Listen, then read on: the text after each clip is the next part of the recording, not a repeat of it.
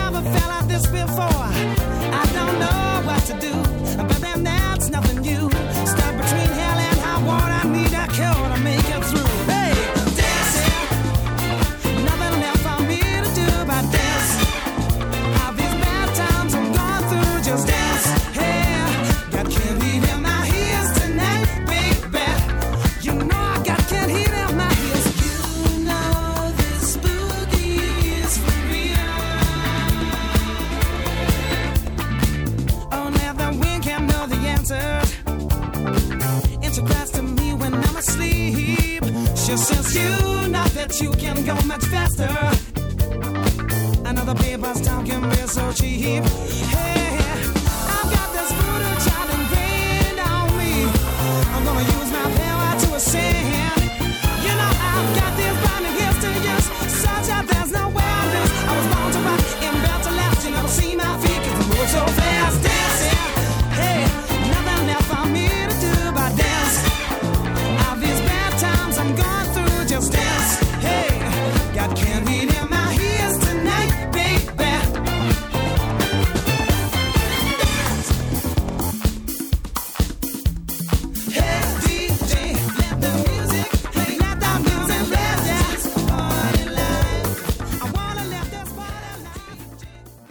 E diamo subito il bentrovato ad Antonino Danna. Grazie Federico Borsari, alias il Meneghino Volante, amiche e amici miei, ma non dell'avventura, buongiorno. Siete sulle magiche, magiche, magiche onde di Radio Libertà, questo è Zoom, il, il 90 minuti in mezzo ai fatti, eccezionalmente in sostituzione di Pierluigi Pellegrin per ora, e questa... Io sono Antonino Danna, questa è la puntata di giovedì 7 settembre dell'anno del Signore 2023.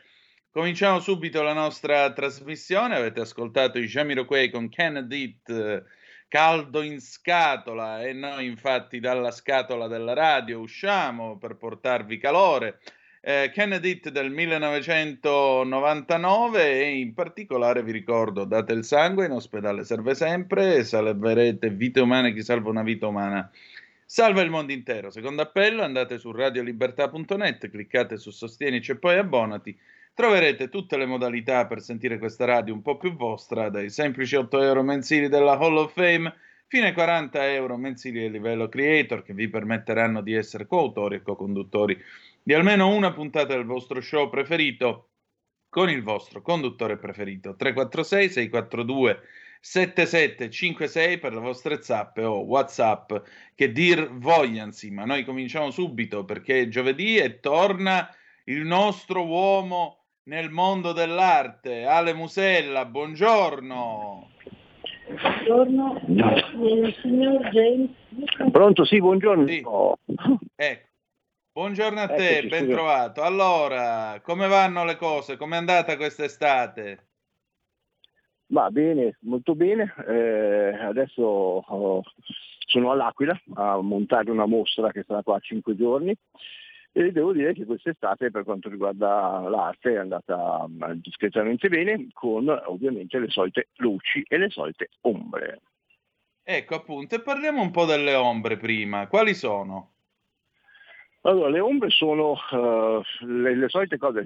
Allora, la gente si sveglia durante l'estate eh, pensando che andando ai, ai vernissage eh, di arte possono acquisire maggior cultura o, o maggior lustro. No? Poi peccato che non capiscano nulla e vanno soltanto per bere e provano sia che magari in alcuni vernissage non c'è la foto di un'opera, ma c'è soltanto foto di gente che beve, che mangia.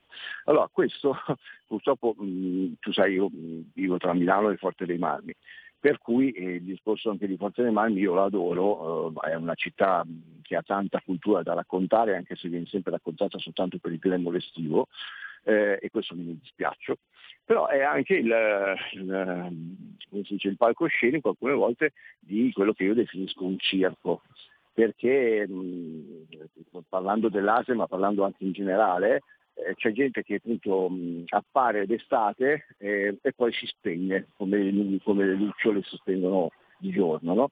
per cui non sono niente, non sono nessuno, non, uh, non hanno uh, niente da raccontare se non uh, per tre mesi l'anno facendo finta di essere chissà che cosa. Ora, fino a quando stanno nel loro brodo non è un problema, quando invece pretendono di avere anche velleità nel mondo dell'arte diventano ridicoli.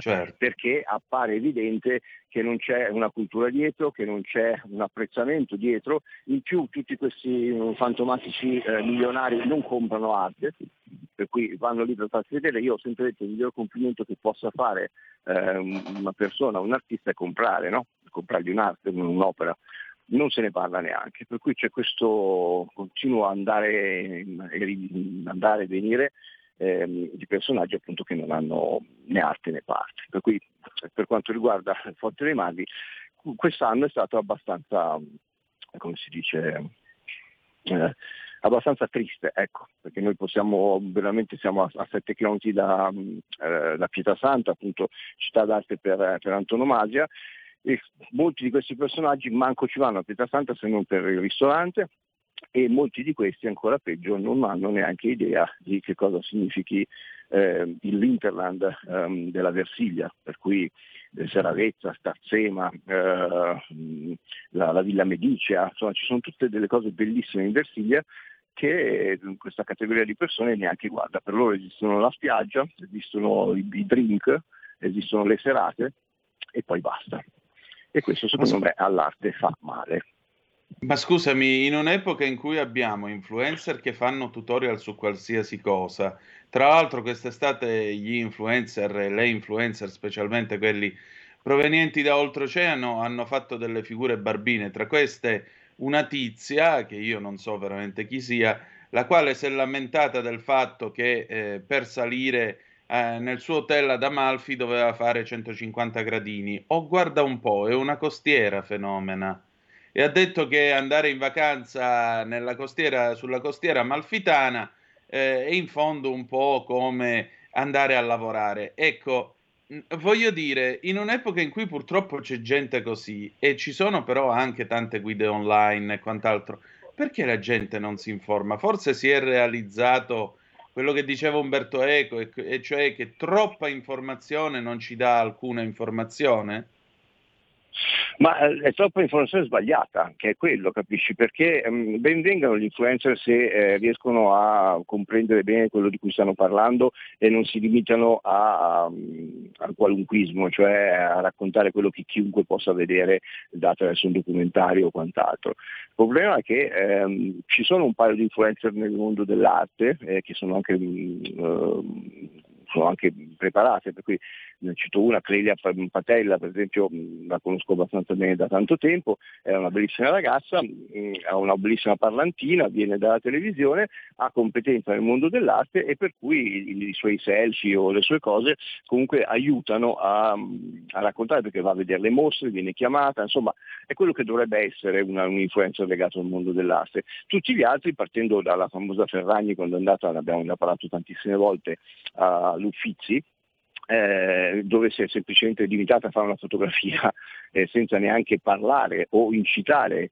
i giovani a capire che cos'è l'arte perché dovevano andare a vedere gli uffizi o quant'altro, si è limitato proprio a fare una foto, un'immagine, punto e basta.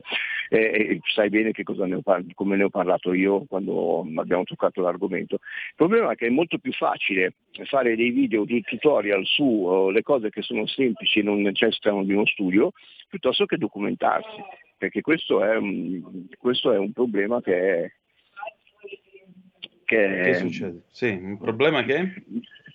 No, è il problema che, che, che, c'è adesso anche sui social, la mancanza completa di preparazione perché fino a quando fanno vedere le cose lì, ma un video di una persona che, che fa una scoreggia viene visto da um, 2 milioni di persone, eh, un video di una persona che ti parla di arte viene visto da forse 3.000 persone. Eh, ci sei già fatto, hai già fatto il pari, le proporzioni, capito? Esattamente, è proprio questo è proprio questo il fatto. Tra l'altro, voglio dire, mh, anche la scuola, diciamo, ha pure le sue responsabilità, perché lasciamo stare questi eh, personaggi, diciamo così, che vengono da fuori, non sanno niente e pretendono di dire la loro con i loro flip flop e i calzini. Quindi gente che si presenta in Italia vestita così dovrebbe essere cacciata alla frontiera, ma gli italiani che sono in Italia purtroppo non hanno questo amore per l'arte, non hanno sviluppato la curiosità siamo, per l'arte. e per giunta, scusami, viziati. dimmi, dimmi. No, siamo viziati, cioè io ti dico adesso sono a L'Aquila, è una città bellissima che si sta riprendendo dopo la catastrofe che tutti quanti sappiamo no? che è stato. Per cui ehm, anche io adesso qua sono il curatore di una collettiva per cui ci sono oltre 50 artisti e, e all'interno in questi cinque giorni mh, mm, Calix che è un gruppo di, eh, di, dice, di gallerie importantissime in Italia ha deciso di venire a, in maniera temporary eh, all'Aquila per eh, proprio dare lustro e per far capire anche eh, che cosa sta succedendo all'Aquila. Per cui ci sono oltre 30 gallerie eh, che in questi cinque giorni daranno appunto la possibilità di capire meglio cosa sta succedendo in questa bellissima città d'arte. Eh, anche in questo caso qui eh, quante persone conoscono l'Aquila, quante persone dopo il terremoto sono venute all'Aquila, quante persone hanno preso la macchina e eh, qua ci sono eh, 99 chiese, ci sono le 99 fontanelle, ci sono, c'è tutto, c'è un mondo da vedere eppure ce l'abbiamo a, a tiro di schioppo e nessuno prende in considerazione di venire a visitarla. L'Abruzzo, come per esempio la Basilicata, comunque, sono comunque eh, come dice, regioni piene di cultura e di storia, e tu sai che la Basilicata è la meno visitata dagli italiani, mentre invece adesso il turismo straniero che vuole vedere qualcosa di nuovo, per cui non la solita Roma, bellissima Milano, invece sta invadendo eh, queste regioni che noi italiani ancora oggi non consideriamo, nonostante ci siano bellezze artistiche e culturali da vedere. Per cui noi, esatto. siamo proprio, noi siamo, abbiamo avuto visto di dire, noi siamo italiani per cui tutto ci deve girare intorno. Non è così abbiamo una terra bellissima, ma dobbiamo anche rispettarla e conoscerla. Esatto. Senti Ale, quest'estate è stata un'estate in cui i nostri monumenti comunque hanno subito imbrattamenti e, e diciamo così tentativi di scalata, mh, penso alla guglia centrale del Duomo, dove due imbecilli venuti dalla Francia hanno preteso di arrampicarsi in piena notte poi abbiamo avuto lo sfregio al frontone della Galleria Vittorio Emanuele, poi abbiamo avuto quei due tedeschi che hanno inciso, eh, hanno spruzzato il, il, nome della loro squadra sul porticato a Firenze, gli imbecilli che hanno inteso lasciare il loro nome sul Colosseo, il premio idiota lo diamo al bulgaro residente negli Stati Uniti, eh, sì, negli Stati Uniti, in Inghilterra che, ha, eh, che si è giustificato dicendo che non aveva impressione che fosse una struttura così vecchia. Ma perché ci sono delle bestie ineducate del genere, chiedo scusa alle bestie, che vengono in questo paese a fare queste porcate? E perché non vengono punite come Dio comanda? Perché un'offesa Ma... al Duomo di Milano non è che a quello che vive a Lampedusa non gliene frega niente, perché un'offesa al Duomo di Milano è un'offesa anche a lui, è un'offesa a me, a tutti noi, perché rappresenta l'Italia. Così come è un'offesa eventualmente incidere il proprio nome, per esempio, sulle colonne della Valle dei Templi ad Agrigento e riguarda anche quello di Udine. Cioè, voglio dire, per quale motivo noi non permettiamo il giusto rispetto di quello che abbiamo in casa? Ma allora, il discorso è anche una questione di leggi. Purtroppo anche lo stesso ti ricordi che noi avevamo fatto questa incursione writer a Forte dei Marmi che si chiamava Ghost, Writer, Ghost appunto, Action perché avevamo già dichiarato che cos'era ed eravamo già pronti a ripulire, cosa che abbiamo fatto, per cui nonostante abbiamo preso una, una querela come è giusto che sia, perché se tu fai, eh, non è un imbrattamento, l'imbrattamento è quello che vedete quando ti dicono dove dobbiamo salvare il, il, il, il paese e per cui ti imbratto tutto senza nessun tipo di messaggio ulteriore che poi dopo spendi di più sia sia in soldi che in acqua per ripulire qualcosa che invece dovrebbe fare riflettere su esattamente il contrario.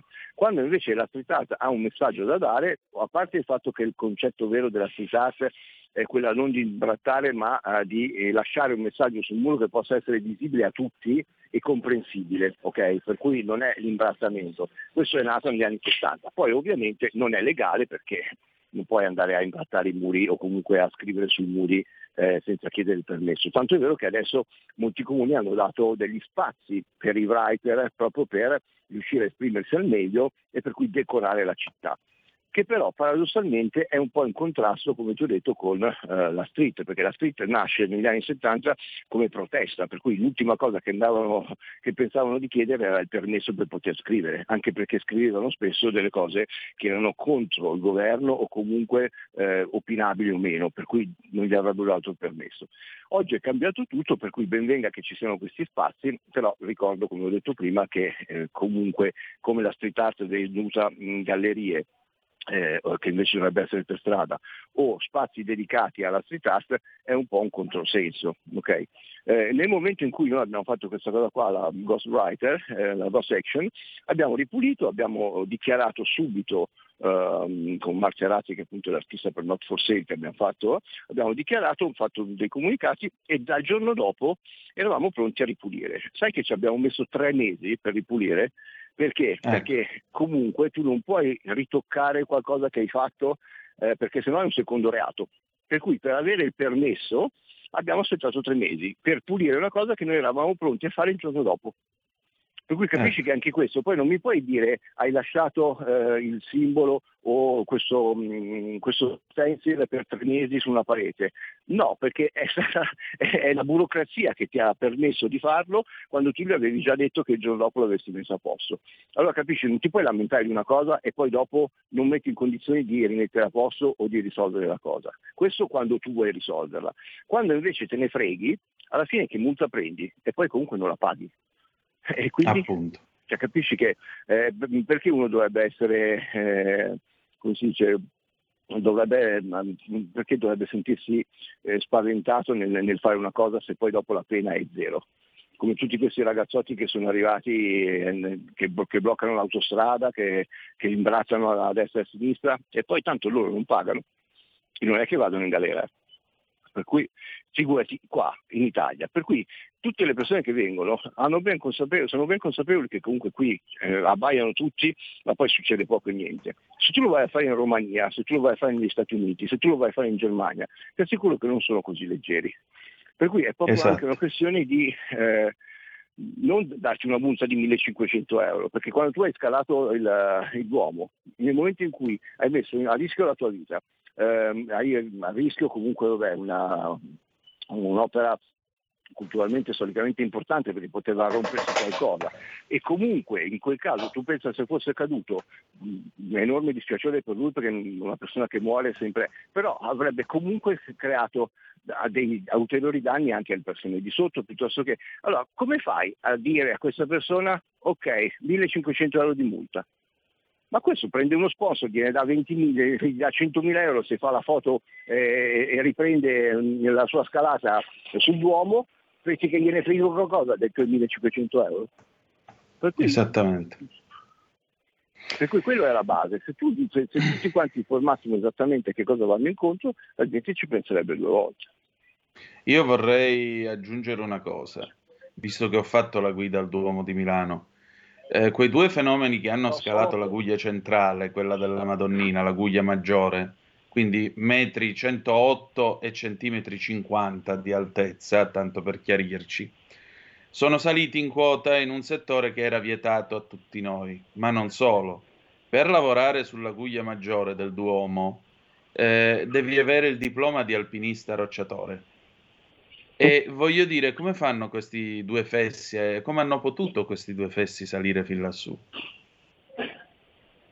Eh, ma perché comunque non c'è un, ripeto, eh, dietro a questo tipo di, di situazioni, eh, perché se fossero stati due senza tetto è un conto, il problema invece adesso è che comunque sono persone che sono iper preparate sotto certi punti di vista, sanno bene cosa possono fare e cosa non possono fare e soprattutto sono anche dei professionisti nel loro settore, per cui non puoi neanche dire, cioè io li andrei a colpire proprio nella, nella loro professione, ti, ti, ti, vieterei di fare più determinate cose perché poi quello è il tuo eh, vivi attraverso quel tipo di, di performance. Per cui c'è proprio una mm, non esiste proprio io sono sempre spaventato di fronte a queste cose perché poi penso e se questi avessero messo una bomba cioè, è esatto. la stessa cosa se sono riusciti a salire fino a 80 metri o fino alla Madonnina e chi ti ha detto fino alla Madonnina sono andati su eh, sì, ma cioè, capisci? Metto lo zainetto, me, metto, cioè, me, me porto su 3-4 bombe e, e, allora? Cioè, il problema è quello. Sì, aggiungerei anche un'altra cosa. Esatto, aggiungerei un'altra cosa. Piazza Duomo non è il deserto del Sahara. Cioè lì a qualunque ora uno passa, una camionetta almeno della polizia o dei carabinieri si trova. Com'è che questi hanno potuto fare sta roba? Eh no, perché sono comunque coperti, guarda che anche per andare a fare... Mm, eh, ma è pieno anche di telecamere, voglio dire. Ah, guarda che poi ti faccio ridere, quando noi abbiamo fatto appunto questa incursione writer eh, avevano le telecamere, ah, già vi abbiamo visto, nonostante noi il giorno dopo abbiamo subito detto siamo stati noi, a Forte dei Marmi. Figurati a Milano, per cui a un certo punto probabilmente bisogna proprio riguardare un attimino questo tipo di controllo o se c'è qualche cosa che, che funziona relativamente perché fino a quando non succede niente è un conto, nel momento in cui succede qualcosa poi dopo tutti quanti gridano allo scandalo, capito?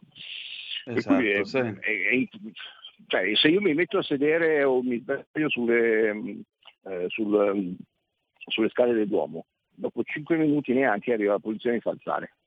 Esatto. Per cui come fai, come dici tu, a non notare che qualcuno va su, uh, a parte il fatto che queste persone qua commentano prima, per cui annunciano prima quello che devono fare, per cui insomma ci sono questi, questi punti neri che risultano punti buchi neri che nell'informazione e in tutto il resto che lasciano un po' perplessi.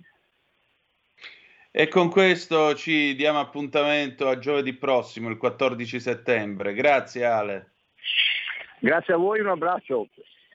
E allora noi adesso andiamo in pausa, poi torniamo con Frankie I Energy, Rap Lamento del 2020, eh, del 2003 e poi dopo tutto questo che cosa accade?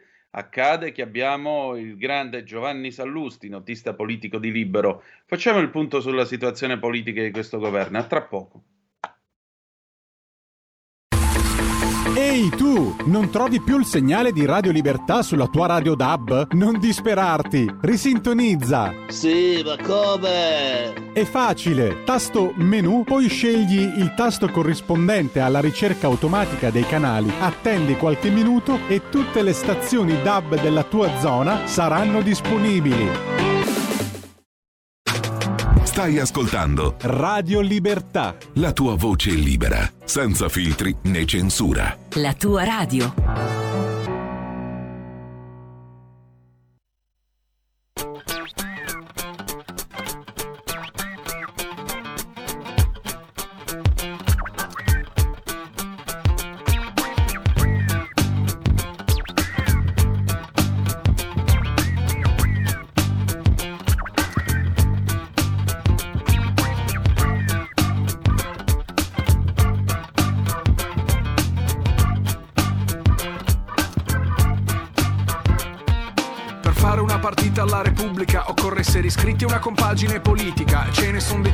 Cui scegliere a seconda del colore, anche se ultimamente il nero va per la maggiore. Una volta che sei in squadra o in squadraccia è importante avere le natiche al posto della faccia per riuscire a reggere la fase atletica con più tensioni. La campagna acquisti detta anche le elezioni. Caratteristica della Repubblica è di essere gioco a palla multipla, ma senza limiti di numero, o qualità di sorta. Ognuno inventa le sue palle e poi le spara a propria volta. E il pubblico pagante che finora è stato zitto decide chi ti fare esercitando un suo diritto, credendo a quelle palle che lo fanno più contento e premiandone l'autore con un posto in Parlamento. Quando sei in cabina e giochi la schedina, ricordati che sei colonna di un sistema. Valuta un po' prima, rametto bandierina, scegli attentamente il tuo prossimo problema. Quando sei in cabina e giochi la schedina, ricordati che sei colonna di un sistema. Valuta un po' prima, prossimo problema. Parlamento è uno stadio tutto pazzo, due curve a gradinate senza un vero campo in mezzo, rinchiuso in due palazzi in cui s'attizzano gli scazzi tra schiamazzi e rubamazzi, istituzionalizzando gli intrallazzi. Si aprono le danze tra le squadre elette, parte il valzer delle alleanze in cui vengono stretti tutti i gatti con i sorci, i cani con i porci, in quell'unico bestiario che dovrebbe governarci. La maggioranza vince, il resto fa l'opposizione, un manipolo di eletti forma una delegazione, va dall'arbitro sul colle per prestare giuramento, forgiando nuove palle da buttare in Parlamento.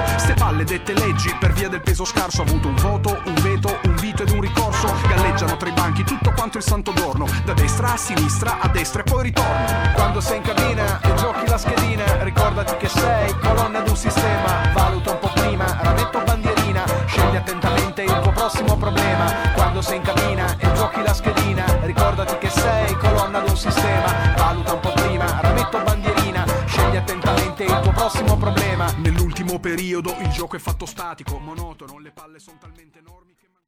E ridiamo subito la linea ad Antonino Danna. E rieccoci, siete sulle magiche, magiche, magiche onde di Radio Libertà. Questo è sempre Zoom. Antonino Danna al microfono con voi. Avete ascoltato Replamento di Frankie High Energy del 2003. Avete notato che c'è sotto un, com- un campionamento di Pancio, la sigla di novantesimo minuto, perché appunto eh, Frankie High Energy ci parla del Parlamento e della politica come una grande partita. Quando sei in cabina e giochi la schedina, scegli tu qual è il tuo prossimo problema. E adesso lo chiediamo a Giovanni Sallusti, valente collega di Libero, nonché eh, notista politico, che io ringrazio il suo tempo e che è al telefono. Buongiorno Giovanni, bentornato tra noi. Buongiorno, grazie mille a voi. Allora Giovanni, io parto da Frankie Energy, scegli qual è il tuo prossimo problema. Mi pare che questo governo sta per compiere quasi un anno di navigazione e i problemi si sono accumulati e qualcuno non risolto. Mm, A giudicare dalle telefonate che spesso riceviamo dagli ascoltatori allo 0292947222, eh, diciamo che c'è un certo sentimento di delusione. Tu come lo vedi? Io lo giudico in parte comprensibile, più che delusione parlerei di frustrazione. Ecco, nel sì, senso che, meglio. sai, eh, eh, il sistema di questo paese è talmente incrostato e, e- e, diciamo eh, non facciamo neanche finta di non sapere che un bel pezzo di quello che oggi si chiama deep state, no? con una parola di moda, ha remato conto da subito eh, a, a un governo di centrodestra, soprattutto diciamo, rispetto alle riforme più impattanti che poteva fare. Quindi questo quadro va messo in premessa. Ciò detto, dal mio punto di vista, per esempio, soprattutto in tema fiscale, eh, è una frustrazione comprensibile, cioè io sono ancora uno di quegli inveterati liberali liberisti che aspettano una rivoluzione fiscale vera. Al momento non è all'orizzonte questa cosa, non c'è un inasprimento di tasse per pagare dei meri sussidi, è un passo, è un passo avanti enorme rispetto al passato, intendiamoci, però, però insomma non ci si può accontentare di un brodino. Ecco. Questo sicuramente. Eh, tra l'altro, visto che parliamo di riforma fiscale, la benzina a 1,98 euro. Giorgia Meloni aveva detto abbatteremo le aliquote sul carburante, ora ci spiega che non è possibile. Eh, Giorgia Meloni aveva parlato, aveva usato mh, diciamo questo eufemismo del blocco navale perché in realtà nella sua biografia Io sono Giorgia, lei spiega che non è un vero e proprio blocco navale, ma dovrebbe essere degli accordi rafforzati con i paesi rivieraschi del Mediterraneo. E però abbiamo avuto un aumento degli sbarchi. Insomma, mi pare, pe- mi pare che questo governo un pochettino si sia incartato sulle cose che aveva promesso sotto il tema della legge ed ordine. Sì, sì, indubbiamente si è un po' incartato. Una parziale buona notizia è l'iniziativa che anche oggi va sul tavolo del Consiglio dei Ministri, diciamo, contro le baby gang, che detto così sembra un problema secondario, ma anche la cronaca recente, Caviano e non solo, dimostra che non ha fatto un problema secondario. Però sui macro temi che hai evocato tu sicuramente siamo più indietro di quello che era lecito eh, eh, sperare. Eh, devo dire che una, una, possibile spiegazione, fatto salvo che il governo ha sempre la responsabilità di, no, di, dare conto dello stato di avanzamento dei lavori, e su quei temi che hai nominato tu al momento non è soddisfacente, però è anche vero che su questi temi un convitato di pietra è l'Europa. Eh, eh, ecco. Cioè, per intenderci, ieri Mario Draghi, non uno eh, scatenato estremista euroscettico, no? ma Mario Draghi ha detto che sarebbe folle tornare all'impostazione precedente, tornare alle regole fiscali precedenti, al patto di stabilità precedente, come se nel frattempo ci fosse stata la pandemia, la guerra in Europa, cioè ha come dirti, eh, eh sollevato eh, eh, il rischio che un ritorno al, al, rigore acefalo, al rigore tanto per il rigore, eh, eh, imprigioni il continente. Ovviamente il governo si muove in questo contesto e, e, e, e finché non c'è un segnale di cambiamento vero a livello europeo ha dei margini obiettivamente ridotti. Quindi è, è poi anche vero che l'arte politica no, è l'arte del possibile, quindi ricavare il meglio possibile da, da contesti anche sfavorevoli. Vediamo, ovviamente sarà decisiva la manovra. Io credo che per dare una valutazione compiuta bisognerà vedere eh, come viene impostata davvero la manovra finanziaria. Questo sicuramente. A proposito di Europa, c'è anche questa polemica che viene sollevata da Salvini stamattina, e cioè eh, Salvini dice: Io ho l'impressione che Gentiloni, sia pure eh, di nazionalità italiana, in Europa sembri però il commissario al servizio o comunque che giochi con la maglia di un'altra nazione. E allora qui ci ricolleghiamo al tema che tu hai evocato, quello del deep state. Tema del deep state eh, che eh, alla fine della fiera eh, sembra quasi emergere nel fatto che questo governo prova a fare determinate cose, prova ad agire, a muoversi, però come, non è, c'è sempre qualcuno, possibilmente targato PD, il quale interviene e mette i bastoni tra le ruote o addirittura grida alla censura. Penso eh, alla fuga di cervelli, chiamiamola così, dalla RAI, dove tutti hanno inneggiato, hanno lamentato l'arrivo dei fascisti, l'arrivo di quelli in Orbace, e poi in realtà era solo una banale questione di soldi, penso al caso di Fazio. Eh, penso all'Europa, dove appunto questo Gentiloni non si è mai dimostrato un amico di questo governo, perché poi qui il punto non è essere amici del governo, qui il punto è che questo governo è espressione del paese Italia, della nazione Italia, e che, che qualsiasi, qualsiasi eh, diciamo così, tessera tu possa avere, in ogni caso resta il fatto che è il tuo paese. Cioè noi non abbiamo questo concetto eh, britannico del right or wrong is my country, giusto o sbagliato è il mio paese. Perché siamo così bravi a metterci i bastoni tra le ruote da soli? Per giunta da Gentiloni. Guarda, qui tu hai scovato proprio una deriva strutturale del, storica no? del, del, del, sistema politico italiano, cioè quella per cui non, eh, diciamo quantomeno dal crollo della Prima Repubblica in poi, non prevale l'interesse nazionale fuori dai confini del paese, non solo non prevale con uno schema anglosassone come quello che nominavi tu, che è il mio preferito di gran lunga, ma non prevale neanche con quello schema nazionalista, giacobino, sciovinista, francese, che però almeno nei fatti no, eh, eh come dirti, eh, eh, tutela l'interesse nazionale francese a prescindere dai governi e dalla polemica politica spesso anche incendiaria no, che c'è in Francia. Noi questa cosa non, negli ultimi decenni non siamo mai, dovrebbe essere l'ABC no, di, una strategia politica di un paese, non siamo mai riusciti a farla, soprattutto quando governava la destra. Eh, Gentiloni come dite, è la rappresentazione perfetta di questo. Eh, eh, diciamo che Salvini è stato fin generoso da un certo punto di vista, perché eh, dire che Gentiloni gioca con un'altra maglia implica comunque che giochi, no? Eh, cioè, certo. non, non, sta neanche giocando, cioè sta fermo e più, più, più che il giocatore fa eh, come dire, il passacarte no? eh, di una certa elite europea che sicuramente non ha in simpatia il governo, il governo, italiano. Questo sta nelle cose della politica, ma se poi gli italiani che dovrebbero rappresentare l'interesse nazionale non non attuano no, delle controspinte, non bilanciano queste, eh, queste, impostazioni, soprattutto in certi paesi del nord Europa, è, è evidente che, eh, eh, che, il governo sia anche scoperto a quel punto. D'altronde, eh, eh, come dici, eh, questo chiamiamolo cattiva pubblicità eh, del proprio paese all'estero è eh, il leitmotiv del eh, lavoro d'opposizione del PD.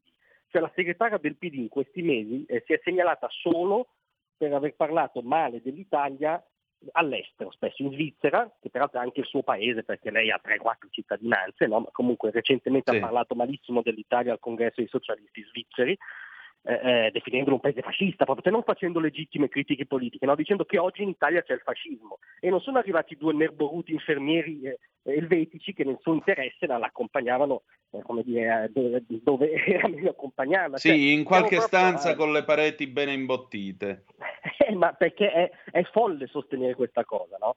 Quindi noi dobbiamo riconoscere che il governo si muove in un contesto difficile. Ciò detto, dobbiamo essere anche pretenziosi col governo, no? Perché eh, eh, eh, se, si, se le, gli elettori italiani hanno fatto una scelta così peraltro netta è perché volevano una discontinuità più palese di quella che c'è finora stata rispetto al passato. Sicuramente, però vedi, ecco, introduciamo anche questo tema della politica estera accennato con l'Europa, poi torneremo con la questione centrodestra, unità del centrodestra alle europee, perché tra l'altro, la lezione spagnola credo che debba far riflettere molti in questo paese, a cominciare, credo, da Tajani con i suoi veti preventivi, ma di questo ne parleremo tra poco. La politica estera, ecco, io ho questa impressione, Giovanni, però vorrei il tuo parere, per favore.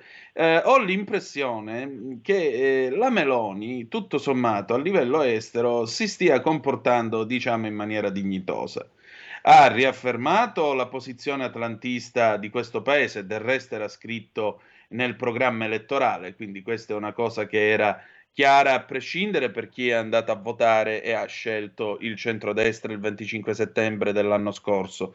Ma oltre a questo, diciamo così, ha saputo eh, mantenere il legame con gli Stati Uniti d'America, ha rafforzato il legame con l'anglosfera, anche con i buoni rapporti con eh, Sunak, Sunak che peraltro però è anche un leader un po' bollito e probabilmente alle prossime elezioni potrebbe essere sostituito dai laburisti di Starmer o comunque avere una maggioranza risicata, visto come si stanno mettendo le cose in Inghilterra. Ma al di là di questo ho l'impressione che l'Italia in qualche modo stia provando di nuovo a balbettare qualche parola in politica estera dopo oltre un decennio di silenzio, anche perché il ministro degli esteri era l'attuale inviato per il gas nel Golfo, Luigi Di Maio.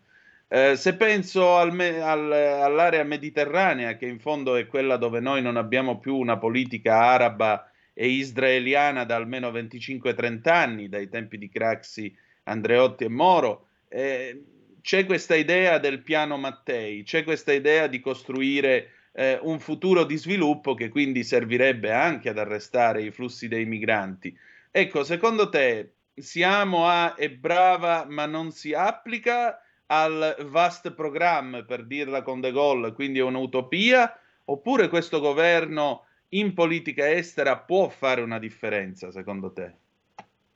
Guarda, secondo me è il fronte su cui si è mosso chiaramente meglio in questo, diciamo, mm. in questo anno di, di, di, esperienza di governo, ehm, sì. perché non, come hai detto tu, ehm, eh, diciamo, ha, ha, riavvicinato eh, eh l'Italia alla, alle alleanze storiche, no? poi c'è l'asse atlantico alla Nato. Ricordiamo che noi eh, in un passato recente avevamo un Presidente del Consiglio, Giuseppe Conte, che espressamente anche in discorsi in Parlamento mise sullo stesso piano gli Stati Uniti e la Cina cioè la più grande democrazia liberale del mondo, il più grande totalitarismo oggi esistente sulla faccia della terra, perché mi spiace per Beppe Grillo che adesso parla anche proprio direttamente in cinese, ho visto, ma la Cina è il paese eh, dove ci sono oggi 1400 laogai, cioè campi di concentramento. Ecco, Giuseppe Conte mise sullo stesso piano questi due paesi facendo un danno strategico all'Italia colossale.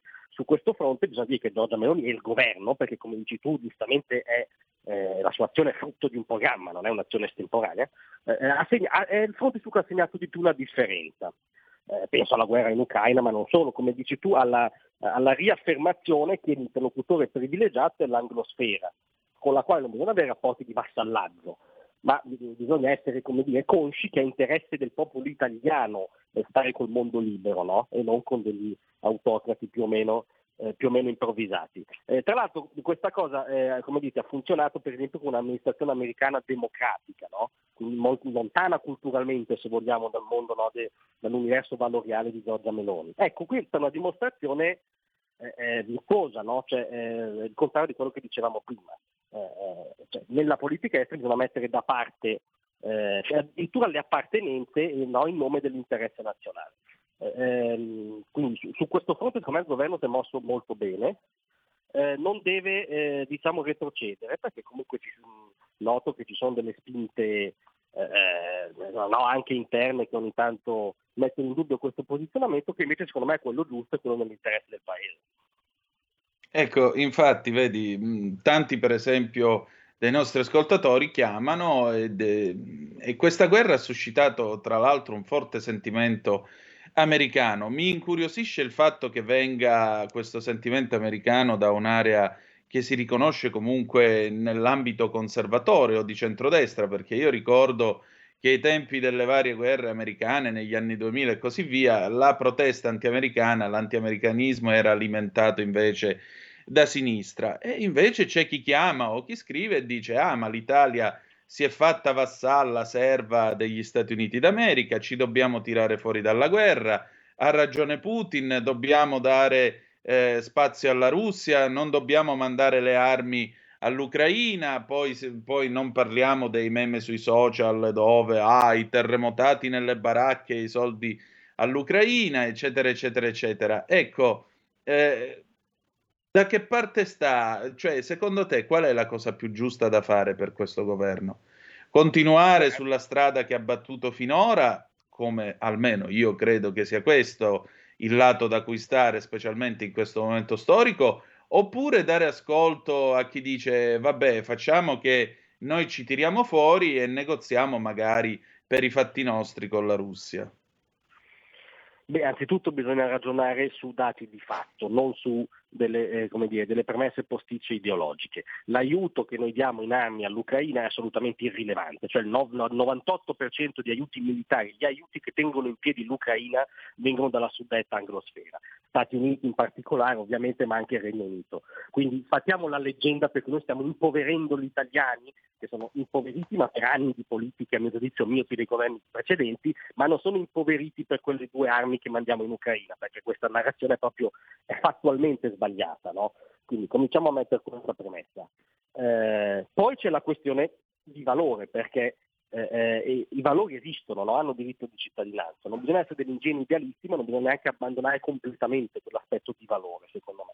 Allora io credo che un centrodestra liberale, anche sovranista, perché creda all'autodeterminazione dei popoli, alla libertà delle nazioni rispetto agli imperi e che Putin voglia restaurare l'impero diciamo, sovietico è sotto gli occhi di tutti. Ecco, io credo che un centrodestra di questo tipo non possa non stare con una libera e sovrana nazione europea violata nei suoi confini. Eh, eh mi, mi, dire, no? mi, mi, sbalordisce che venga valutata l'ipotesi contraria, e cioè stare con quello che era un ex colonnello del KGB, perché questo è Putin, un ex colonnello del KGB. Non, la scelta mi sembra abbastanza di da vedere. Ecco. Eh, Vannacci, un fenomeno mediatico, la nascita invece di un partito che può rubare voti alla Lega o a Fratelli d'Italia, oppure semplicemente lo sfogo di uno che è stato trombato? Quella può essere stata la genesi, però eh, non si limita a quello il fenomeno, perché comunque quantomeno è un intelligentissimo fenomeno di marketing, questo dobbiamo dirlo eh, oggettivamente. Su questo eh, tanto sai, di cappello. E su questo tanto di cappello, ha tutta la nostra invidia da questo punto di vista. Ah, voglia. Eh, eh, da, poi dall'altro punto ha guadagnato vista, qualcosa come 800 mila euro, li vorrei io. Prego, eh, prego. Diciamo che eh, eh, io che sono un fan del libero mercato non posso che ammirare l'operazione da questo punto di vista. Eh, poi dobbiamo anche dire che se esistono i vannacci è perché noi veniamo da ehm, anni, lustri, decenni di dittatura intellettuale politicamente corretta eh, qualche anno fa avevo anche scritto un piccolo libro che si chiamava Politicamente corretto la dittatura democratica, ma non è per farmi del mero eh, autospot, ma è perché sono davvero convinto che eh, in Occidente ci sia una forma eh, eh soft ovviamente per benista, non, non, autoritaria dichiarata, ma una forma di pensiero unico. Allora è ovvio che se tu per anni eh, fai la lotta alle desinenze, eh, scrivi con lo schwa, no? Che, che, che questo segno grafico assurdo per, per eh, rendere la lingua eh, corretta dal punto di vista LGBT, se fai la guerra a tutto ciò che è cristiano, che viene dalla storia dell'Occidente, insomma se, se innesti questa cappa politicamente corretta sul corpo della società, poi è ovvio che i vannacci eh, prima o poi vengono fuori e hanno delle loro ragioni no? da questo punto di vista. Ciò detto, non appenderei il futuro della destra italiana al generale Vannacci, con tutto rispetto, cioè non scadrei in un fenomeno di culto della personalità perché non mi sembra che siano gli estremi, ecco, onestamente. No, non credo proprio, anche perché il generale incline anche allo sfondone, uno che scrive che esiste un diritto, che rivendica un diritto all'odio accostandolo alla libertà di parola garantita dalla Costituzione americana è evidentemente uno che sta dicendo un'enormità, almeno mio mediocre parere, per carità Giovanni. Detto ciò, eh, la destra, il centrodestra, e torniamo ancora una volta in Europa, eh, io ho l'impressione che in questo governo ci siano Fratelli d'Italia e la Lega che nel bene e nel male si siedono a un tavolo, discutono, ma alla fine una soluzione, un'affinità si trova. E poi c'è Forza Italia che è orfana di Berlusconi, e per dirla alla Pirandello mi sembrano personaggi in cerca d'autore, perché eh, Tajani, che è diventato il segretario politico di questo partito, tra l'altro anche qui c'è da chiedersi quale sarà il futuro di Forza Italia, se davvero Pier Silvio Berlusconi sentirà il richiamo delle sirene della politica oppure no, eh, c'è questo Tajani che prova a fare la differenza e dice ah ma in Europa non voglio lo sbarramento, in Europa non voglio che ci apparentiamo con AFD, non voglio che ci apparentiamo con, ehm, con, la Le Pen, quindi un attacco vero e proprio nei confronti di Matteo Salvini e, e della Lega. Allora, Qui mi sovviene eh, il dramma che ha vissuto il centrodestra in Spagna alle ultime elezioni, perché ah no, noi andiamo da soli, non ci apparentiamo con Vox, Vox che è stato presentato come il demonio, quando invece è un partito, semplicemente un partito conservatore, voglio dire, e però che tra l'altro ha anche perso dei voti alle ultime elezioni, e però il centrodestra diviso è arrivato con i popolari a 169 voti, popolari più più Vox 169-172 voti, ora non vorrei sbagliarmi, gliene mancavano 4 per la maggioranza, stanno cercando apparentamenti con tutti, ma stamattina se ne viene fuori Fra- eh, Sanchez e dice no, no, noi altri abbiamo trovato l'accordo anche con i catalani, quindi si sono venduti l'anima al diavolo, per cui abbiamo i numeri per fare il governo. Quindi hanno vinto quelli di centrodestra, però il governo lo fanno quelli di centrosinistra. Tutto questo è molto italiano, tra tra l'altro. Allora, che deve fare il centrodestra per evitare di rimediare eh, uno schiaffone elettorale il prossimo, il prossimo giugno 2024 alle europee? Guarda, hai fatto benissimo a evocare il caso spagnolo perché è proprio il paradigma negativo, cioè proprio è quello che non deve succedere. Quindi la cosa buona è che ce l'hanno lì come caso di scuola no? da, da, da, guardare. Sai che eh, eh il ministro Giorgetti anche in passato era solito consigliare a dirigenti del centro-destra di tenere la foto di Matteo Renzi no? per ricordarsi come si fa in fretta a, eh, eh, a decrescere, no? a decrescere anche in modo verticale. Ecco, io terrei lì la foto anche no, del centro, degli esponenti del centro-destra spagnolo, perché proprio come non si deve fare in politica.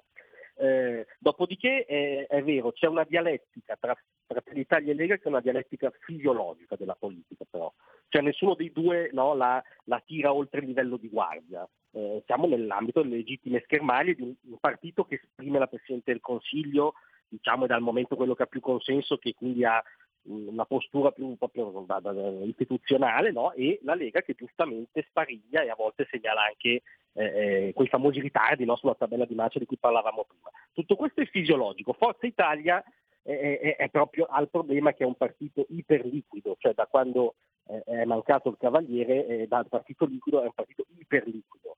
Eh, ehm, che ha, ehm, come dire, ci sono dei tatticismi di giornata, perché questi sono quelli di Italiana a cui ti riferivi, ma sono i tatticismi di giornata per segnare una differenza, ma quello che sfugge è il progetto di Forza Italia. E io ho il sospetto che per conoscerlo bisogna insomma, parlare molto più, ascoltare molto di più quello che si muove in zona Arcore, in zona Marina, Persiglio, piuttosto che in zona Tajani. Ecco.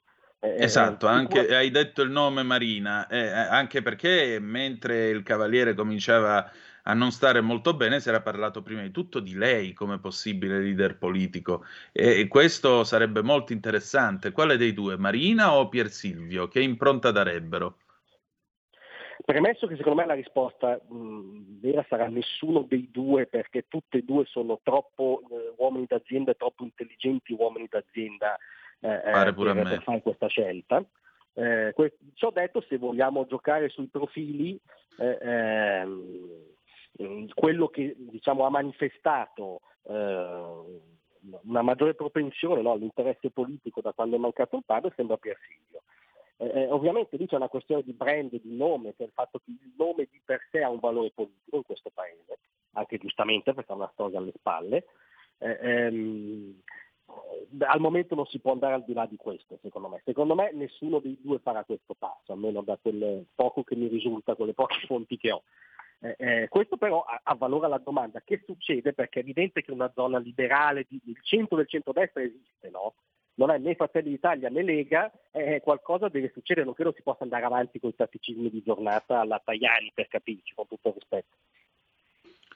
Eh, per concludere, Giovanni, io vorrei veramente le domande sarebbero state molte di più, però purtroppo l'orologio ci ha raggiunto. Eh, per concludere, due cose. La prima, Fratelli d'Italia, un partito che passa dal 4 al 31%, poi io mi ritrovo il cognatissimo Lollobrigida che se ne esce con una serie di sparate tipo, o meglio, in realtà sono e battute infelici più che sparate, come la sostituzione etnica e così via. Gianbruno con la polemica sugli stupri, Arianna Meloni che viene messa nella segreteria del partito, eh, quell'altro tizio che aveva copiato il discorso del bivacco di Mussolini e l'aveva mandato ai suoi dipendenti e poi si è dovuto dimettere. Eh, mentre invece se penso a un partito come la Lega e mi chiedo ma chi è che si occupa per esempio di economia dentro sto partito, i primi eh, riesco a fare almeno tre nomi, cioè Bagnai, Rinaldi e Borghi. Allora la domanda è, Fratelli d'Italia ce l'ha o no una classe dirigente per poter durare cinque anni? L'altra cosa, dall'altro lato c'è Conte che ogni due per tre butta veleno sulla Meloni eh, e in generale sul governo. La Schlein che vuole fare eh, la grillina e fare quella che la paladina dei diritti, una che parla di salario minimo eppure miliardaria, che è una cosa che trovo come una dichiarazione d'amore in bocca a Caligola, non lo so, come Dracula alla presidenza dell'Avis, che ne so. Allora, da sto lato c'è questo partito, dall'altro lato c'è un centrosinistra che mi sembra nel pallone più totale. Eh, può durare sto governo cinque anni o tra un anno, un anno e mezzo è tempo di rimpasto? Secondo me questo governo al momento può durare cinque anni per pochezza o, o per essere più chiari, latitanza altrui, cioè per il fatto che oggi non esiste una vaghissima alternativa credibile, perché la cozzaglia Conte Schlein, come giustamente dicevi tu, è il contrario di un'alternativa credibile. Ci ho detto, Fratelli d'Italia ha un abbozzo di classe dirigente, perché diventi una classe dirigente sono necessarie almeno due cose, secondo me. Una è, come dite, oggettiva politica, cioè uscire un po' di più dalla cerchia storica romana da cui viene anche la biografia della Premier, quindi è comprensibile che abbia un grosso peso nel governo, però bisognerebbe anche uscirne un attimo. Eh, eh la seconda, invece soggettiva, riguarda le persone, diciamo l'entourage della Presidenza del Consiglio dovrebbe apprezzare ogni tanto il valore del silenzio in politica, cioè dovrebbe ricordarsi di un aforisma di Giulio Andreotti che un po' di politica la sapeva fare, che diceva una smentita è una notizia data due volte, cioè non stiamo sempre lì a rincorrere un mainstream che non vede l'ora di girarti contro quello che dici, eh, rivalutiamo il valore del silenzio in politica. Esattamente. Ed era tra l'altro una massima che lui aveva preso in ambito Vaticano, quando il Vaticano era ancora Vaticano. Ma su questo ne parliamo un'altra volta. Se vuoi tornare giovedì prossimo ne parliamo un'altra volta. Guarda Giovanni, se mi fai sto regalo. Sempre volentieri, sempre volentieri. Allora giovedì prossimo alle 11.05 ci si risente. Grazie ancora Giovanni. A voi, buona giornata. Buona giornata a te. Era Giovanni Sallusti, notista politico per appunto Libero. Noi adesso pausa e poi Dalida Generation 78 del 1978 e il gradito ritorno della professoressa Titti Preta. Tra poco. Ehi tu, non trovi più il segnale di Radio Libertà sulla tua radio DAB? Non disperarti, risintonizza. Sì, ma come? È facile, tasto menu, poi scegli il tasto corrispondente alla ricerca automatica dei canali, attendi qualche minuto e tutte le stazioni DAB della tua zona saranno disponibili. Stai ascoltando Radio Libertà. la tua voce libera, senza filtri né censura. La tua radio.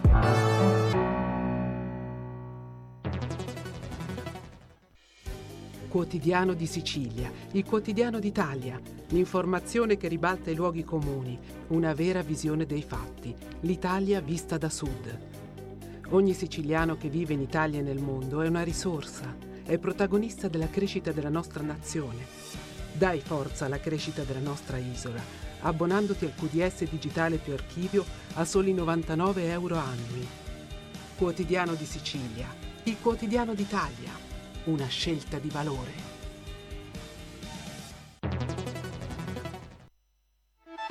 Stai ascoltando Radio Libertà, la tua voce libera, senza filtri né censure, la tua radio.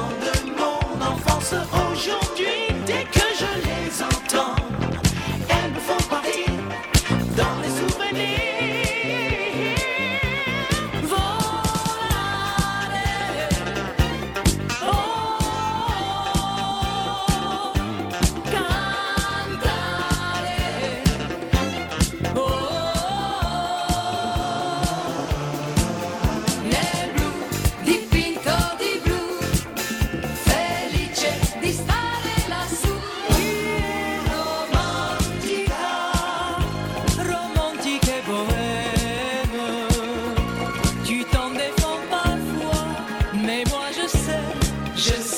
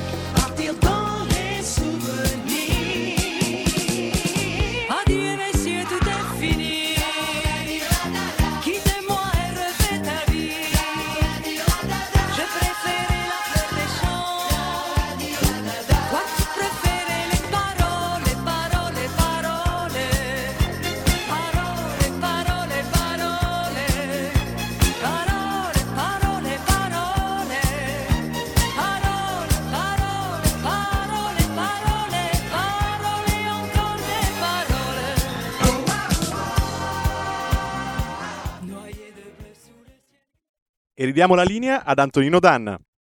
E rieccoci, siete di nuovo sulle magiche, magiche, magiche onde di Radio Libertà. Questo è Zoom, il- in questo caso 90 minuti in mezzo ai fatti. La vedete sorridente sullo schermo sul canale 252 del digitale terrestre in compagnia del suo bel volume dedicato a eh, Dalida che avete appena ascoltato nel suo brano Generazione 78. Il suo volume è Cercando Yolanda, vita in controluce di Dalida, la calabrese di eh, Parigi e lei è la professoressa Titti Preta che avete cominciato a conoscere quest'estate con il suo Mercol Dante D perché sapete che è, oltre a essere una scrittrice, oltre a insegnare eh, lettere presso il liceo classico Michele Morelli di Vibo Valencia, mh, lei è anche eh, un'appassionata dantista. Ma oggi non parliamo di Dante, Dante torna da giovedì prossimo, oggi parliamo di Dalida perché c'è un evento e l'evento ve lo voglio presentare. Eh, Federico, se vuoi proietta pure l'immagine che ti ho mandato. Mm, eh, allora, in via Casalello al 9 a Vibo Valencia, presso Vibo Valencia, per l'iniziativa Vibo Valencia Città Antica il salottino, sabato 16 settembre 2023 alle 17.30 c'è il lancio appunto della nuova edizione di Cercando Yolanda di Titti Preta, ecco qua state vedendo il, eh, il, come si chiama, il manifestino e in particolare ci sarà questa serata coordinata da Alessandra, Scrivia, Alessandra Scriva, Scriva, presentata da Vincenzo Neri e ci sarà poi il recital a cura della professoressa Preta. Ma come mai questa... Intanto grazie al suo tempo, grazie, grazie. di essere qua. Ma perché questa passione per eh, Yolanda Gigliotti in arte Dalida? Allora, innanzitutto bentornato Antonino. Grazie. Sesto autunnale, ancora diciamo estivo, siamo ancora qui al sud in piena estate, si può tranquillamente andare a fare il bagno e, e comunque l'autunno sta per arrivare inizia la, la, la, scuola da noi il 14 e ho ben pensato di eh, dire, tenere a battesimo eh, il mio palinsesto culturale con eh, la mia immensa eh, Dalida, la mia Yolanda Cristina Gigliotti, dico mia perché un po' appartiene alla mia famiglia, in quanto mia madre era un'estimatrice eh, di Dalida ed era nata lo stesso anno, in quanto eh, negli anni 50 e 60 la nostra eh, Dalida, dico nostra perché appartiene pure alla Calabria, si presentava proprio come la calabrese di Parigi, aveva questa marcata timbrica mediterranea e soprattutto eseguiva le cover, le cover delle canzoni napoletane per lo più e anche di belle canzoni italiane, per esempio come prima, più di prima, oppure la celeberrima Guaglione che lei cantò dal titolo Bambino, sì. è stato il suo diciamo trionfale debutto, quindi mi appartiene perché è un po' nei ricordi familiari, non appartiene certamente alla mia formazione musicale perché sono troppo giovane per poter sentire Dalida eh, o, o, meglio per poterla aver, averla già sentita, per poter aver già sentito lei quando avevo l'età eh, in cui mi stavo formando musicalmente, vengo anch'io da anni di radio libera e quindi Dalida non apparteneva a, alla mia generazione che degli anni 80, anni 90, anche perché nel 97 era morta.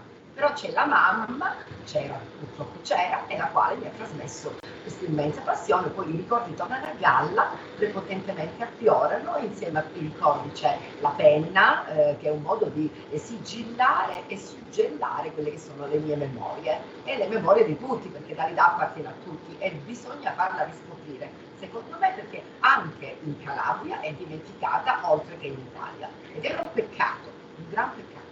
Ma Dalida dov'è che la possiamo ritrovare?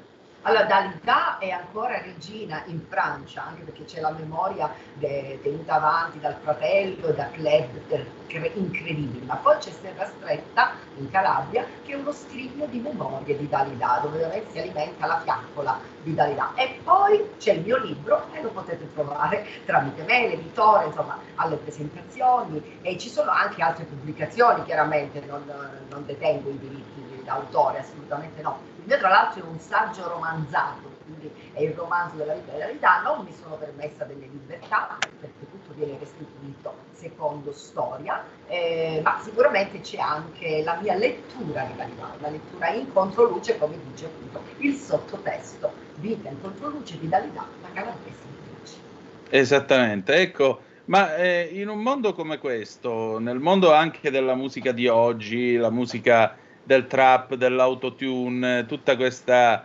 roba qua, eh, con le ricadute anche sociali che ha, perché eh, non sono pochi quelli che dicono se i ragazzi oggi sono violenti è anche colpa di questa musica trap. Una donna che cantava appunto Mon Petit Bambino o che comunque ha saputo seguire i ritmi e le mode della musica, perché negli anni 70 seppe captare in maniera più che degna, per esempio, l'onda della disco music. Eh, una donna che era in grado anche di lasciarsi andare ai sentimenti, perché quante volte Dalida, per esempio, ha pianto eh, in scena davanti a tutti cantando Ciao amore ciao, parlando di Luigi Tenco. Anche qui il grande mistero della fine del povero Tenco e il grande mistero del legame tra di loro, se erano veramente fidanzati oppure no, se lei c'entra oppure no con la morte del povero Tenco, perché online c'è anche chi sostiene che Tenco non si sia suicidato, ma che sia stato assassinato e probabilmente da qualcuno della cerchia di Dalida che aveva a che fare con i marsigliesi, insomma ci sono teorie di tutti i generi. Tante scuole come, di pensiero, sì. Come, come, possiamo leggerlo questo rapporto con Tenco? Allora, innanzitutto rispondo alla domanda se serve ancora la musica sì. di Dalida. Allora, la musica vintage servirà sempre perché dobbiamo sempre ritornare al passato per capire il presente, la realtà e probabilmente anche dove stiamo andando, oltre a chi siamo. E credo che un libro come questo, parlare di Dalida, al di là della lettura del libro, ma eh, essere intervistata su Dalida, parlare su Dalida, significa fare un'educazione sentimentale e la scuola deve riscoprire i sentimenti. Io sono un animale scolastico, Aristotele diceva l'animale politico, io sono un animale scolastico, quindi spesso invito i miei allievi e, e, e vorrò presentare anche cercando Yolanda nelle scuole, perché nelle scuole bisogna parlare dei sentimenti. E la canzone d'Alida è una canzone estremamente sentimentale che punta all'uomo, ecco, il cerco l'uomo, eh, come una novella Diogene al femminile, cerco l'uomo perché lei andava alla ricerca anche di se stessa, perché se tu non sai chi sei non puoi capire eh, chi sono gli altri. C'è tutta una diciamo, filosofia sottesa nei testi Dalida, non faceva nulla a caso, anche quando doveva piegarsi chiaramente alle leggi del mercato, anche quando arrivano quelli dell'RCA che le propongono di cantare con Tengo contento, se sia stata un'operazione commerciale, questo in fondo a noi non interessa, a noi interessa più la leggenda, quasi da Romeo e Giulietta del Novecento, eh, questa storia un po' eh, romanzata che io ripesco lasciando un po' il mistero che questa storia si reca dietro, perché chi la sa la verità forse qualcuno che è morto, un po' come il mostro di Firenze, che è un'altra delle mie coordinate no, della struttura. Questi sono grandi misteri che rimangono irrisolti, a meno che non esca quella famigerata prova che inchioderà la responsabilità di qualcuno, che qualcuno non si faccia avanti e dica, vabbè, che eh, mi preme eh, raccontare il romanzo della vita dell'età, eh, interessa riscoprire questo 1967, questa storia intensissima, tra l'altro breve, che viene riportata a galla in ben due capitoli. E viene narrata proprio come in tanti fotogrammi la storia del Festival di Sanremo di quell'anno i passaggi lenti, eh, mentre in alcuni momenti accelero, là mi fermo un po' di più con dei pezzi, indugio su, su come Tempo eh, recepì questo festival, sulle eh, diverse opinioni che aveva con i discografici, con Dalda stessa e con tutto il suo entourage, lo staff, le pressioni che fece il fratello Bruno eh, oggi stiamo parlando, e, e, tutto quello che sta dietro a questa macchina infernale del successo. Eh, macchina infernale del successo che purtroppo reca con sé lo spettro spesso della morte e dei suicidi dei compagni di Dalida, tra cui vorremmo credere anche Luigi Tempo. Certo. Che cosa resta di Dalida? Allora, resta un patrimonio eh, discografico incredibile, perché è una donna che ha venduto roba eh, stimato eh, fino a, a, diversi anni fa, non, non, non, non quegli aggiornamenti attuali, di, come 125 milioni di dischi nel mondo, 30 anni di carriera, una donna stritolata forse dal star, dallo Star System, ci chiediamo come potesse una giovane piegarsi davvero alle infernali leggi eh, della, del, della, vendita eh, dei libri, delle apparizioni, eh, a volte delle comparsate di dubbio gusto, me ne rendo conto, più travestimenti che eh, veri, vere istituzioni, ma ripeto, lo star system, lo showbiz e questo è anche molto di più e bisognava comunque andare avanti. Ma era una diva internazionale che ha portato avanti secondo me l'Italia nel mondo, quindi eh, essendo noi anche calabresi, avendo lei queste radici eh, calabre di cui non si vergognano mai di, di proferirne parola, è chiaro che dobbiamo eh, inserirla nel nostro DNA culturale.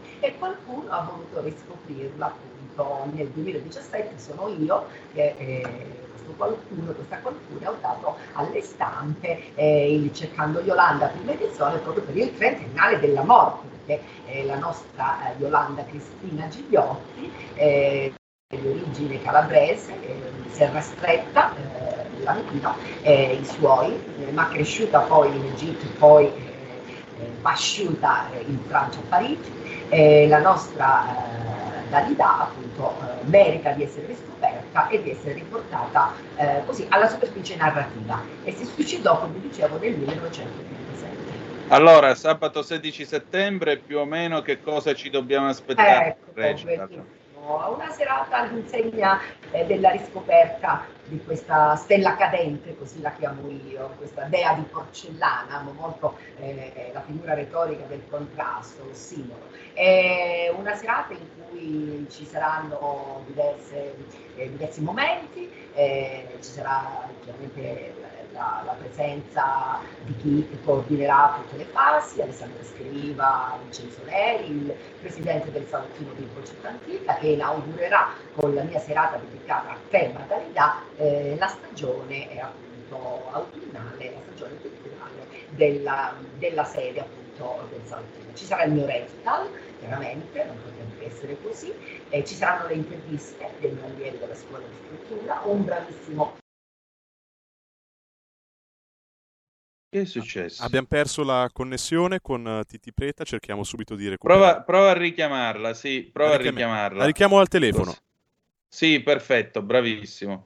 Eh, insomma, come vedete c'è un, uh, un uh, piano, diciamo, abbastanza nutrito, un'offerta abbastanza nutrita. Certo, eh, se siete in zona a Vibo Valencia avete la possibilità di seguire questo evento dedicato alla figura di Dalida. È, una figura che in effetti è rimasta legata alla questione eh, di Tenco, così come il fantasma di Luigi Tenco agita i sogni di tanti. Giusto ieri guardavo eh, lo speciale di, della storia Siamo Noi dedicata, anzi di Italiani, a cura di Paolo Mieli, dedicato a Sandro Ciotti. Sandro Ciotti, un uomo solo al microfono, si intitola lo trovate su Rai Play e c'era appunto la registrazione, insomma si parlava del caso Tenco perché lui fu tra i primi, fu il primo a dare la notizia in piena notte alla radio, perché a quel tempo la televisione di notte non trasmetteva, alle 3 del mattino del eh, 28 di gennaio del 1967 eh, eh, diciamo che lui telefonò, riuscì a ottenere eh, la possibilità di parlare nel corso del notturno italiano, che era questo programma notturno che la RAI trasmetteva a reti unificate, e eh, a dare le prime, le prime, diciamo così, le prime notizie su questo suicidio, dicendo che eh, sì, c'era il mondo della canzone, ma eh, non era comunque colpevole della morte del povero Tenco non era comunque colpevole di questo, di questo omicidio. Poi da lì sono cominciati tutta una serie di eh, ride, sussurri eh, e quant'altro eh, e naturalmente si è arrivati poi ricordere, ricorderete si è arrivati all'esumazione del cadavere di Tenco si è fatta nel lontano se non sbaglio 2006 quando per, dopo la, l'esumazione si è scoperto che eh, sostanzialmente si è confermata la tesi del suicidio del cantante di Ricaldone, niente di meno, Ricaldone. Per lui, tra l'altro, per lui ehm, Fabrizio De André compose quella bellissima canzone che si chiama Preghiera in gennaio. Preghiera in gennaio, una bellissima canzone dedicata al suicidio di eh, Luigi Tenco, che eh, francamente fu una cosa tra l'altro che toccò lo shock, poi ci furono polemiche, ricorderete, eh, polemiche con eh, Mike Bongiorno che presentò la sera successiva eh, la serata successiva del festival, cominciando dicendo sapete che c'è stato eh, un fatto che ha coinvolto un, eh, un, chiama, un valoroso esponente del mondo della canzone, ma adesso cominciamo la serata. Insomma, liquidò la cosa in maniera, in maniera abbastanza sbrigativa. Eh, signori benpensanti, scrisse De André, spero non vi, non vi spiaccia se in cielo in mezzo ai santi Dio fra le sue braccia soffocherà il singhiozzo di quelle labbra smorte che all'odio e all'ignoranza preferirono la morte. Dio di misericordia, il tuo bel paradiso l'hai fatto soprattutto per chi non ha sorriso. Per quelli che hanno vissuto con coscienza pura, l'inferno esiste solo per chi ne ha paura. Meglio di lui nessuno mai ti potrà indicare gli errori di noi tutti che puoi e vuoi salvare. Ascolta la sua voce che ormai canta nel vento, Dio di misericordia, vedrai, sarai contento. Professoressa Preta, allora abbiamo Eccomi, avuto questo crollo improvviso della linea, ma il telefono per fortuna ci ha salvati. Allora, stavamo dicendo eh, che cosa Ecco. ci aspetta brevemente giorno 16? Allora, un mio recital, dicevo, con eh, bei momenti lirici, anche eh, prosastici, ma intrisi sempre di poeticità, tratti appunto dal mio libro Cercando Yolanda. Le interviste della mia scuola di scrittura, interventi di un giovanissimo pianista vibonese, Stefano Condoleo, eh, la- eh, l'esposizione di alcuni quadri eh, di due pittrici del, del vibonese e insomma anche un'esposizione di radio d'epoca, eh, di vecchi dischi e di giradischi. Sentiremo così anche alcune belle canzoni di Dalida per restituire proprio ehm, il contesto autentico eh, di questa pop star che eh, per un trentennio dominò incontestata proprio le hit del mondo. E allora noi chiudiamo qui, l'appuntamento è sabato 16 settembre 2023 alle 17.30, via Casalello numero 9 a Vibo Valencia, per Vibo Valencia Città Antica il Salottino, la- eh, il lancio della nuova edizione di Cercando Yolanda, eh, Vita in controluce di Dalida, la calabrese di Parigi, a cura della professoressa Titti Preta, Grazie, che io ringrazio tante. e saluto. Grazie. Allora, tante giovedì prossimo con Dante.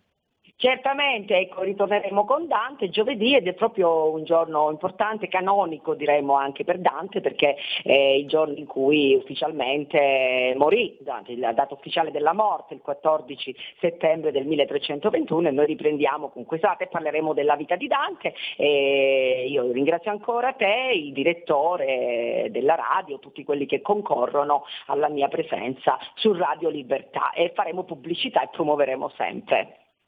Grazie ancora, grazie ancora. La cultura presto vince, allora. la cultura vince.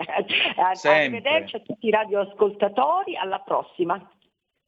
Benissimo, allora ringraziamo la professoressa Titti Preta, eh, l'evento appunto sarà il 16 settembre, via Casalello al 9 in eh, Vibo Valencia, ore 17.30, il lancio della nuova edizione di Cercando Yolanda di Titti Preta. Noi chiudiamo qui, adesso qui Parlamento eh, con l'onorevole Giglio Vigna e poi dopo, dopo abbiamo una bella canzone d'amore, Renato Zero, magari del 2003.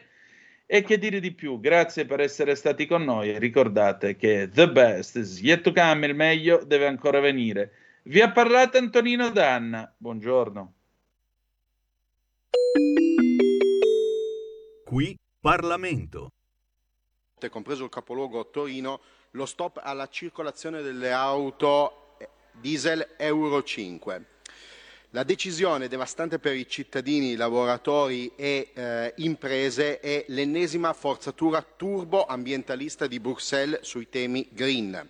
Nel febbraio 2001 la Commissione europea richiedeva a Regione Piemonte con urgenza di presentare un piano straordinario per anticipare il rientro delle emissioni nei limiti di legge del 31 dicembre 2025 rispetto al 2030 come previsto dal piano originale della qualità dell'aria. Il 9 giugno 17 veniva sottoscritto a Bologna da Ministero e dalle regioni del bacino padano, Lombardia, Piemonte, Veneto e Emilia-Romagna l'accordo di bacino per l'attuazione di misure congiunte per il miglioramento della qualità dell'aria. Tuttavia, il 10 novembre del 2020 la Corte di giustizia europea condannava la Repubblica italiana per il superamento dei valori di concentrazione PM10.